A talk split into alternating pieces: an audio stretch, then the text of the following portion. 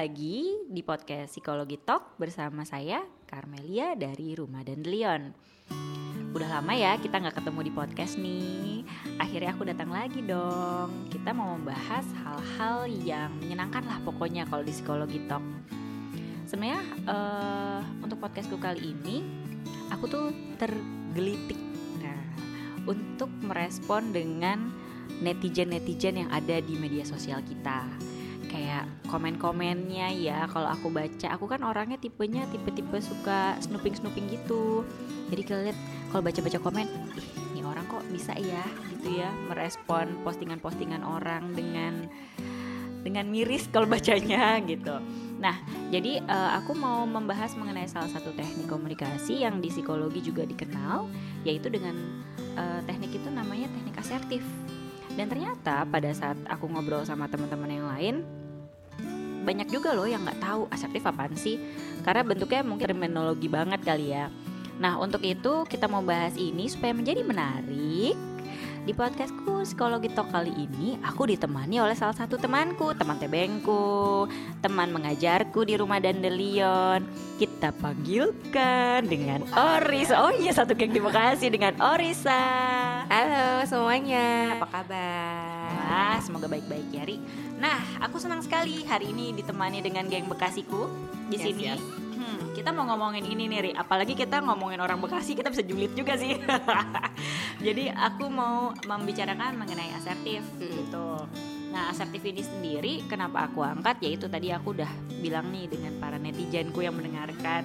Uh, aku mau membahas kira-kira memang banyak respon-respon yang aku lihat di media sosial sekarang kok bisa kayak gitu banget sih gitu. Padahal kan memang uh, di kemajuan teknologi yang sekarang kita memang sudah lebih mudah untuk lebih mudah untuk bebas berekspresi ya.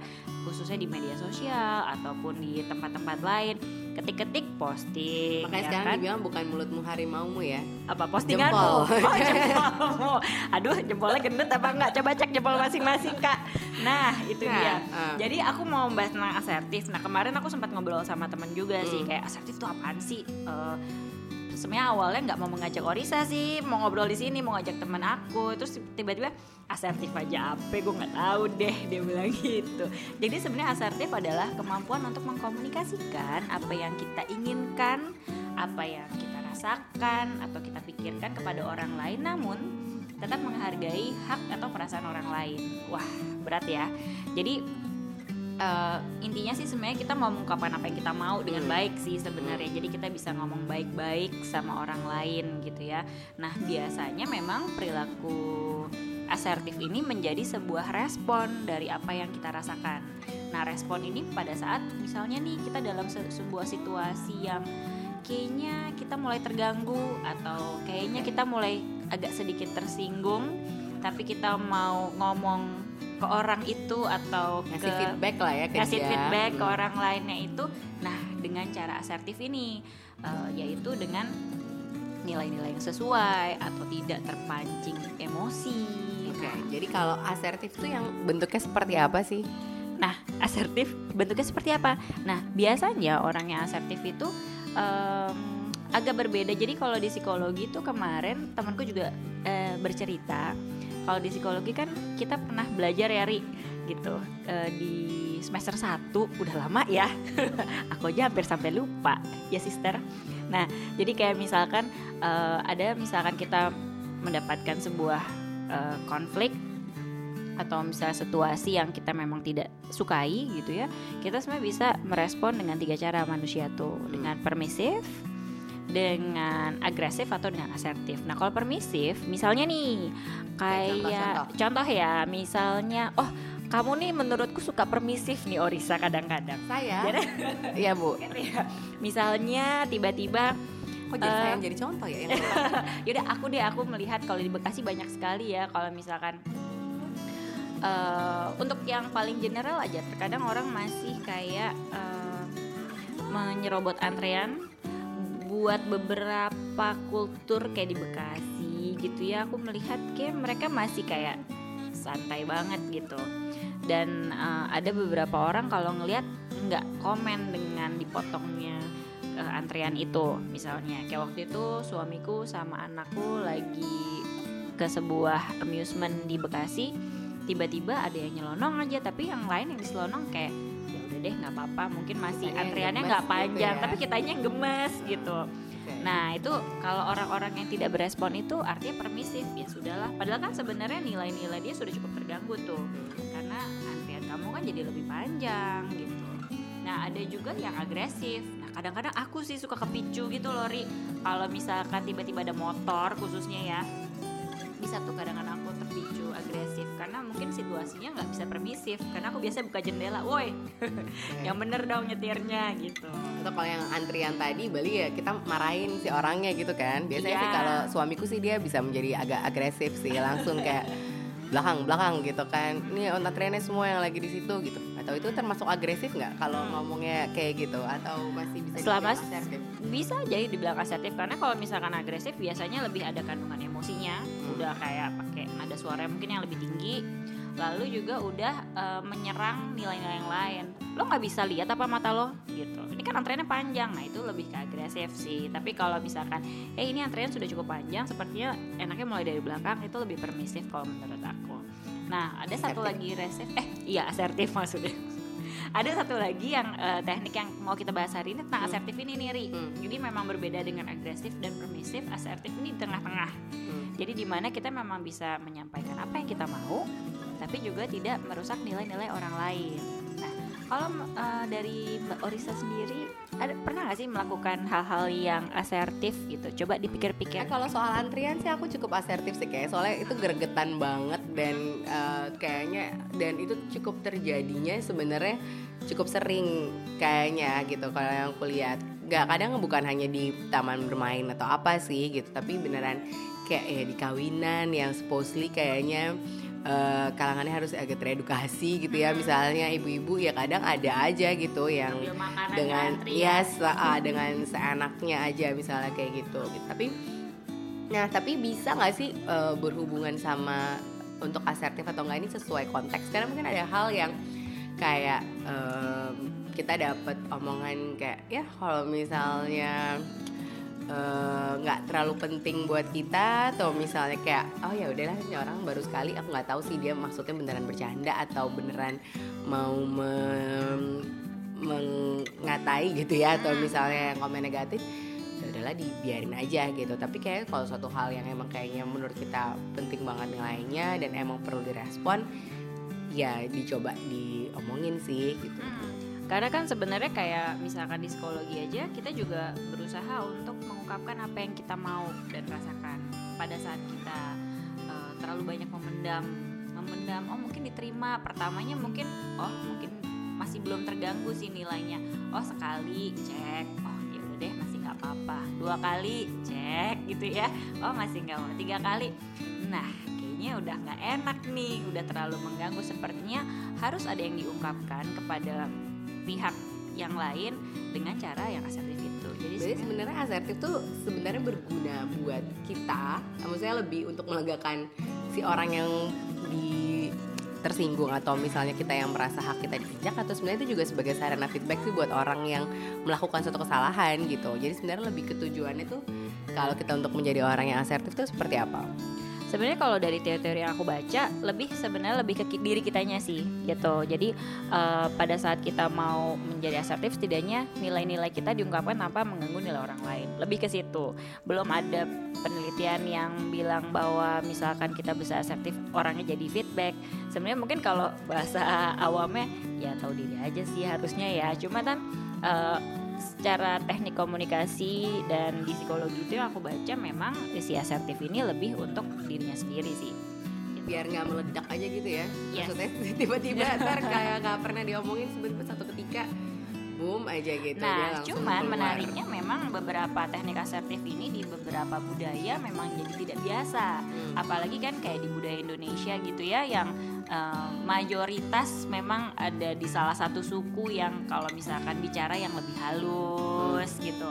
Atau kalau mau ngomongin sesuatu yang ya udah gimana ya cara ngomong yang halusnya ya Atau nggak bisa mulu kapan kawin atau kapan punya Iya, anak gitu kayak itu gitu-gitu. itu bisa juga kan ya Mm, nggak ya gitu. nggak enak lah kalau ngebales atau misalnya Nah, nggak enakannya Ah, itu. Nah, itu kan enakan. sebuah budaya Indonesia dianggap nggak kadang-kadang ya. sopan loh kalau kita ngomong balik gitu Exactly. Nah itu ternyata ada yang meneliti itu gitu. Makanya sebenarnya eh, asertif ini menjadi apa ya masih kayak ini double apa enggak sih untuk beberapa budaya gitu. Mhm. Misalkan tidak hanya di Indonesia, misalkan kayak di Jepang gitu. Apalagi di Jepang itu dia punya strata yang eh, cara komunikasinya ke atasan ke bawahan dan lain-lain senioritas gitu. Jadi asertif ini menjadi sebuah challenge jatuhnya untuk bisa dilakukan. Nah, tapi kalau sekarang sih kalau menurut saya pribadi, kalau di Indonesia itu sendiri sepertinya sudah bisa sih kita meng, apa namanya menggunakan teknik asertif ini dengan dengan adanya teknologi juga yang semakin lu, luar biasa ya dengan cepat dan kemudian kemudahan orang untuk beres- eh, berekspresi entah di media sosial atau on online atau sekedar untuk WA aja atau message gitu. Jadi sepertinya memang ini kayaknya adalah salah satu yang butuh dipakai sih sama orang-orang Indo untuk saat ini. Kalau menurut kamu, apakah kamu setuju dengan aku, Orisa? Iya sih, kebayangnya sih kalau tadi ke, di awal kan ngomonginnya emang terkaitnya spesifik ke netizen gitu ya. Aku juga kadang-kadang tuh ngerasa, wow sekarang tuh orang-orang beneran bisa tajem banget ya mulutnya gitu. Jadi bener kayak waktu itu pernah lihat ada yang komen misalnya anaknya gitu eh, lagi beli apa gitu atau misalnya dia yang nyumbang apa gitu ya terus dia buat satu acara charity ulang tahun sebelumnya yang di komennya kayak Iya pamer aja terus manjain gitu. Atau misalnya yang dia berbagi eh, hal waktu itu giveaway karena anaknya memang ada dan dia followersnya lumayan banyak. Dan itu ya ngomong ngomong kayak gitu gitu. Ah anaknya mah kalau kayak gini dimanjain terus ntar gede jadi apa so aku kayak wow gitu ya. Terus kadang itu nggak kenal aku nggak tahu sih dia kenal atau enggak kan sama yang beneran dia follow itu tapi mau komen kayak cara makein baju anaknya atau cara dia ngebeliin mainannya dan segala macam kadang bisa gatel banget sih untuk misalkan mau ngomong ini ada satu lagi yang gatel banget dari tadi mau komen di sebelah aku juga dia ikut ikutan Halo. ada atit dari sini Iya, maaf ya aku gemes komen ya. Itu tuh kayak maaf nggak apa-apa ya Tante Ori ya. Itu kalau istilahnya kalau aku ya, kalau aku ada yang komen tentang anakku kayak gitu, aku akan komen dengan satu kata Nana, none of your business. Sekian Eh, iya, iya, nah kalau kalau reak kalau reaksi yang ini ini apa berarti ini tanda Karmel ini agak iya, ini agresif, asertif atau gimana ya? Lah, makanya sebenarnya kan eh, ini, makanya kita kan sebenarnya membutuhkan asertif itu khususnya ya apa yang menjadi contohnya si Orisa tadi gitu yang pas lagi dia baca di sebuah si Instagram itu kebayang gak sih kalau kita eh, put on her shoes atau his shoes gitu?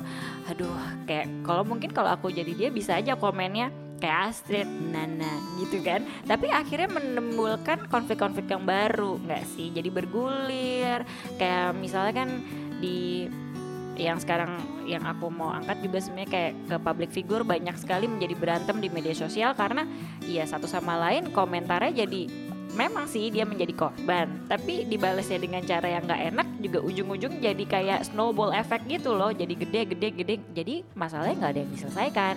Screenshot disebarin gitu ya. Jadi si ini ngomongnya apa gitu ntar tiba-tiba. Nah itu jadi eh, kita eh, makanya aku sangat ingin sekali mengangkat podcast ini memang kayaknya memang eh, budaya di Indonesia harus mencoba mengenal dengan budaya asertif ini sih menurutku dengan teknik komunikasinya.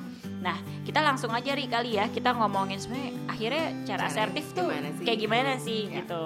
Nah yang pertama memang eh, ada istilahnya dengan iMessage gitu sampaikan perasaan, pikiran atau opini kita. Nah, teknik ini mungkin pernah juga kayak dibahas di salah satu podcastnya teman kita ya si Nadia pada saat dia konflik dengan pasangan. Aku lupa deh. Ya nggak sih ada bahas-bahas konflik gitu kan iMessage itu memang selalu penting. Jadi iMessage itu sangat general banget dipakai. Bisa dipakai dengan pasangan, dipakai dengan teman-teman kita, dengan rekan sejawat, dengan tetangga gitu ya. Misalkan memang ada hal-hal yang memang kita merasa dirugikan, kita bisa menyampaikan sebenarnya apa sih yang Seperti kita apa sih rasakan. iMessage itu tante? iMessage ya kita uh, menyuarakan apa yang kita butuhkan sebenarnya. Kayak misalnya sepertinya aku butuh deh parkiranku di sini karena uh, mobilku tidak bisa masuk ke dalam kalau ada parkiran mobil bapak itu contoh. Jadi curhat nih gitu.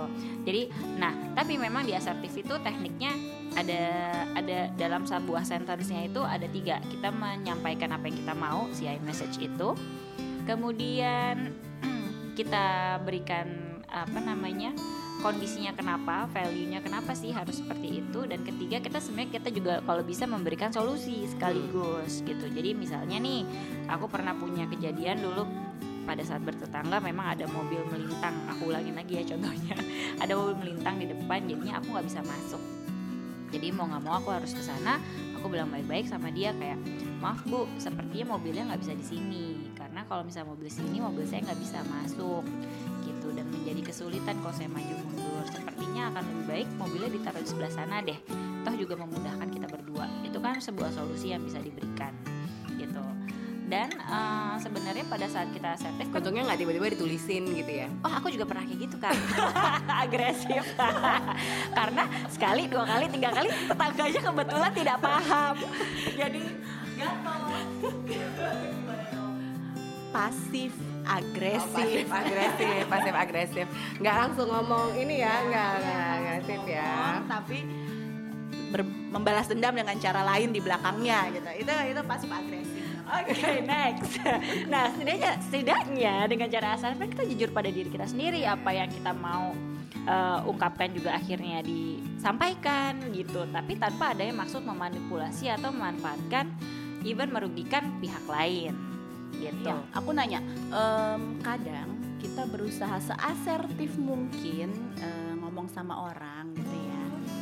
Tapi somehow buat beberapa orang nampaknya mereka tidak mungkin salah sehingga ketika diberikan masukan atau feedback yang asertif sekalipun mereka tersinggung, terus defensif, eh, terus habis itu akhirnya malah ya relasi tetap jelek lah meskipun kita berusaha untuk tidak agresif gitu. Itu itu jadinya gimana ya?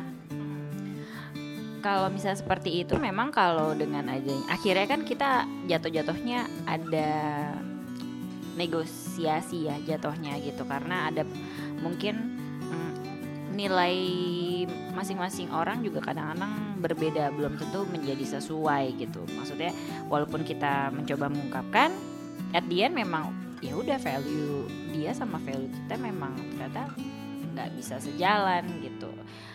Ujung-ujungnya akhirnya mm, ya solusinya bisa nggak nggak ditemukan sih kok kayak gitu. Ya nggak sih? Karena memang tujuannya bukan menemukan solusi ya. Soalnya soalnya aku tuh pernah tuh kayak misalnya eh, bapak-bapak gitu yang ngerokok di tempat yang seharusnya tidak boleh merokok aku remind maaf pak tapi di sini no smoking area. Eh, there's no there's nothing personal in that message right? Eh, dan di tempat ini banyak anak-anak.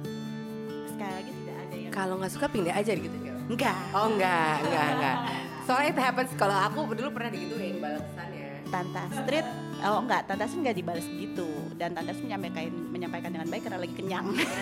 Tapi maksudnya eh, dia bilang gini itu eh, kalau misalnya tidak suka pindah aja itu lebih baik sih ini lebih offended menurut aku.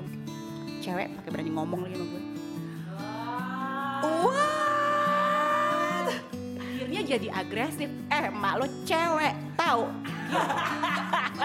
Cuman ya, nah nah itu udah kejauhan dari topik aku sekarang. Jadi ujungnya jadi agresif, tapi setidaknya kita bisa udah ada niat positif untuk melakukan sebuah asertif ya, untuk menghindari konflik yang lain. Artinya si bapak itu harus belajar cara asertif juga dalam menerima. Nah makanya sebenarnya not your problem is his problem. Nah cuma memang eh, menarik sih. Jadi kalau Eh, aku misalkan kesel pasti kesel yang denger aja kesel Enggak, tapi tapi menjadi menarik ya hari ini pada saat merekam podcast ini. Artinya ternyata memang banyak beberapa orang yang mungkin di Indonesia gitu ya di yang bersinggungan dengan kita ketemu sehari-hari. Mereka itu apa namanya harus kita perlu belajar juga terbuka untuk menerima feedback terus merespon merespon hal-hal yang mungkin yang kita tidak suka dengan lebih asertif dan teknik itu ternyata memang bisa dipelajarin. Dan mungkin emang kita yang harus akhirnya milih-milih kali ya biar kalau nggak semua dikomenin kalau nggak capek hati sendiri gitu loh. Karena kayak terkait sama yang yang apa namanya eh, netizen julid gitu ya balik lagi tuh kadang ada juga yang kayak misalnya udah berusaha diingetin gitu Em, kayak waktu itu ada satu temenku juga menurutku dia asertif banget sih. Jadi dia bilang bertiga gitu. Terus dia sama saudaranya dia posting. Eh, terus dia bilang oh emang em, X gitu kamu tuh emang paling cantik deh di antara semuanya dia gitu. Sebenarnya itu kan pujian ya tapi dia beneran bisa eh, menerangkan dengan baik bahwa kayak kata paling tuh bisa menyakitkan buat yang lain loh gitu. Doain aja ya kalau semuanya itu eh, eh, cantik dan solehah gitu ngomongnya gitu. Jadi menurutku oh gue bilang wah hebat banget nih gini. Karena tuh ada yang lain tuh anak-anak di protes atau misalnya di ini terus jadi dibalik lagi. Kayak eh kalau misalnya nggak suka ya nggak usah posting kalau nggak mau dikomenin. Kadang ada juga yang akhirnya membalasnya gitu tuh kalau ya Itu menumbuhkan konflik baru ya. konflik baru tuh atau misalkan apa gitu. Jadi emang kayaknya harus ngeliat aja kali ya emang mana yang worth our energy and time gitu kayak untuk dikasih tahu atau yang gimana atau yang kayak ya lah it be aja gitu. Kayak his problem atau her problem tadi gitu ya nggak sih Ya, sama seperti halnya kayak eh, untuk kita menjaga lingkungan pasti semua memulai dari kita dulu. Nah, begitu juga pada saat untuk bersosialisasi sepertinya pada saat kita mau belajar asertif akan lebih baik karena bisa aja menularkan teknik-teknik ini kepada orang lain gitu. Kita bisa menjadi role model kepada sesama kita. Jadi artinya memang eh, buat semoga para pendengar podcast ini sudah mulai tahu kira-kira nilai apa sih yang mau kita anut, apa yang kita pegang sih value-nya. Dan pada saat memang kita disinggungkan dengan sebuah isu atau masalah, kita coba bisa menarik diri dulu, menenangkan diri, berpikir secara jernih untuk bisa berkomunikasi dengan asertif. nanya kalau asertif itu eh, dalam situasi misalnya eh, kita menolak melakukan sesuatu yang dimintain tolong tuh termasuk asertif nggak ya? Iya. Kalau di teorinya begitu. Eh, kadang-kadang menjadi nggak enakan atau misalnya apa tuh ngelihat gitu berapa kali mungkin kalau aku lebih ke situ tuh kadang-kadang gitu kan. Jadi yang kayak "Ih, sebenarnya lagi nggak bisa nih atau ah, kayaknya lagi susah gitu. Tapi udah daripada menghindari konflik karena aku tuh emang secara umum orangnya nggak suka konflik gitu loh. Jadi kayak mending ya udah deh mundur aja atau misalnya apa gitu. Tapi ya tadi kayaknya kalau udah kesel banget atau emang menurut masuk akhirnya ngomong gitu. Tapi kalau nggak ya udahlah dicari konflik ya mundur aja Kan sebenarnya itu yang dibutuhkan kenapa harus asertif karena uh, pada saat kita menyampaikan kita kalau misalkan sekarang kamu tumpuk-tumpuk-tumpuk terus bisa jadi meledak karena itu menjadi bahaya itu satu. Kemudian kedua memang pada saat kita menyampaikan itu yang nggak enakannya itu kan menjadi budaya menurutku kita coba mencoba menghilangkan sih sebenarnya. Eh, karena akan lebih baik ya udah lu maunya apa sih sebenarnya gitu kan. Kadang-kadang orang lain kita mungkin apa yang kita pikir tentang orang belum tentu sama gitu. Ternyata orang lain memang oh ternyata emang bisa kita ajak diskusi baik-baik gitu dengan cara teknik asertif ini. Tapi setidaknya memang pada saat kamu memiliki keinginan untuk menolak memang tidak bisa setidaknya kamu memberikan solu- solusi nih. Apa yang kamu bisa janjikan? Atau misalkan saat itu kamu memang tidak bisa bisa nggak aku buatnya nanti besok atau next week? Atau sepertinya kayaknya memang tidak bisa aja karena eh, saat ini saya eh, pembagian tugasnya lagi terlalu banyak gitu. Jadi bisa disampaikan dengan baik kayaknya cukup ya mengenai asertif ini. Takutnya semakin lama aku ngomongin asertif jadi bosan orang-orang. Ya nggak sih? Tips ala Carmelia di podcast psikologi talk supaya selalu mengingat asertif. Pertama kita harus tahu apa yang kita mau dulu gitu. Kira-kira eh, tadi sebenarnya aku udah sebut sih gitu. Kira-kira nilai kita tuh apa? Yang eh, kita harus tahu borderline kita juga untuk menjadi kita kesel atau wah ini udah udah ini kita nih udah dia udah sekali dua kali udah tiga kali kayak udah waktunya aku mengungkapkan apa yang sebenarnya harusnya aku ungkapkan itu sebenarnya kita harus tahu dulu Kemudian kedua, memang kita harus kontrol emosi kita. Itu udah paling jelas. Karena dari asertif yang paling poin utama adalah kita nggak kepicu emosi gitu.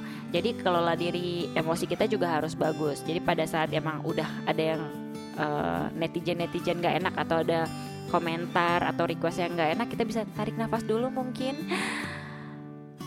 Oke, kita harus ngomong apa ya di sini gitu. Nah yang ketiga, yang tadi yang udah yang umumnya memang asertif itu selain kita mengungkapkan apa yang kita mau atau yang kita rasa tidak enak itu menurut saya perlu diungkapkan kemudian kedua kita bisa memberikan solusinya apa sih apa yang kita bisa lakukan sebagai jalan tengah nah semoga sih memang dengan teknik-teknik ini kita bisa menjadi netizen yang ini ya yang ramah gitu. Jadi media sosial tuh tidak ada konflik, hidup kita tenang, bersisian dengan satu sama lain. Terus apalagi yang diharapkan Mbak Orisa? Ya agak utopia sih kalau misalnya sosial media uh, menjadi dunia yang tenang ya. Tapi paling nggak little bit better lah atau little bit less mean gitu kayaknya gitu ya. Maksudnya ya mungkin emang ada hal-hal yang bisa disampaikan cuma semoga ya itu tadi sih uh, lidah eh salah jempol lebih terkontrol gitu ya. Jadi um, karena sebenarnya lebih untuk ngelihat terutama kalau di sosial media ya kita itu kan stay forever gitu ya. Terus nanti kita bisa dibaca semua orang yang ternyata nggak bakal tahu nih tiba-tiba kita uh, kan ada yang kita mau satu project tiba-tiba nggak jadi gara-gara ngeliat sosial media gitu tuh nggak baik isinya. Atau anak-anak kita yang ntar udah punya sosial media sendiri terus ngeliat eh kok begitu ya? Gitu ternyata gitu aja sih. Jadi buat ya buat buat kita semoga sih bisa buat diri sendiri dan buat yang lain juga sih. Terima kasih tem- uh, pertemanannya kita hari ini Orisa di podcast Psikologi Talk dan salah satunya juga uh, responder yang lain uh, ada Mbak Astrid. Uh, selalu keep in touch di Instagram aku juga di @karmelia.riatni dan juga di Instagramnya Rumah Dandelion @rumah.dandelion beri masukan. Kemarin memang ada DM aku juga gimana sih caranya biar kita bisa nggak kebawa dengan media sosial yang lain gitu. Maksudnya kok kayaknya hidup dia enak hidup gua enggak. Nah itu ada yang mau minta bahas kayak gitu. Nanti kita coba bahas lagi di psikolog psikologi talk selanjutnya. Stay tune terus dan sampai jumpa di psikologi talk yang lain. Bye